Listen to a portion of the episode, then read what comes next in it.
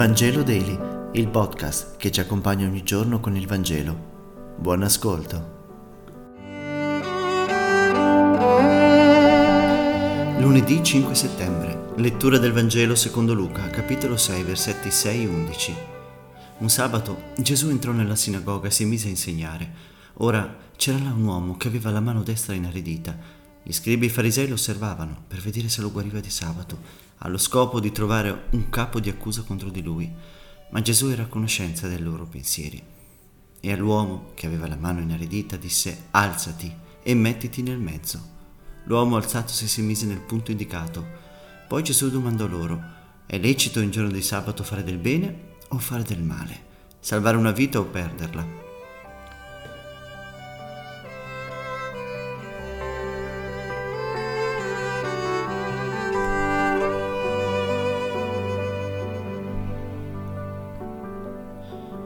Siamo arrivati al quarto sabato di Gesù nelle sinagoghe, dopo che ha messo il sabato a servizio dell'uomo e non viceversa, dopo che ha messo la legge a servizio dell'uomo e non l'uomo a servizio della legge, dopo che ha rivoluzionato il nostro rapporto con Dio dove Dio Padre è per l'uomo e non l'uomo per Dio, ecco che spudoratamente cura nella sinagoga di sabato la mano arida di un uomo.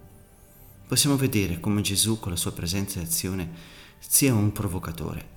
Lui non fa altro che stuzzicare nell'uomo il suo desiderio di una vita piena.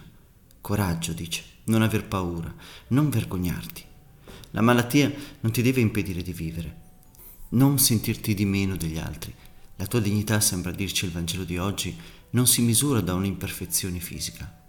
Non sei meno malato di chi ti giudica o ti vuol relegare tra gli sfortunati della vita, condannato ad una prigione solitaria di tristezza e rammarico. Tu, dice il Signore, non sei la tua malattia. Tu non sei maledetto senza Dio. Tu invece sei importante agli occhi di Dio. In fondo i nostri limiti, siano essi psicologici e fisici, sono per noi un grande blocco da superare. Immaginiamoci di essere quell'uomo con la mano inaridita, senza mani. Che cosa possiamo fare? Saremmo ancora autosufficienti? La guarigione della mano è una vera liberazione perché ci permette di ritornare a fare e a vivere e ad essere autosufficienti. In fondo, la mano ci distingue dagli animali. Per noi, la mano è la protesi del nostro occhio e del nostro cuore, della volontà e dell'amore. La mano è la possibilità e il potere. Con la mano praticamente facciamo tutto. Nella nostra mano sta la vita e la morte. E allora sentiamo l'invito a superare le nostre paure e a metterci in mezzo e a ricevere il dono della grazia dal Signore. Il Signore ci abilita ad osare. Grazie per aver meditato insieme e se questo podcast ti è piaciuto, condividilo con i tuoi amici ed amiche. A domani.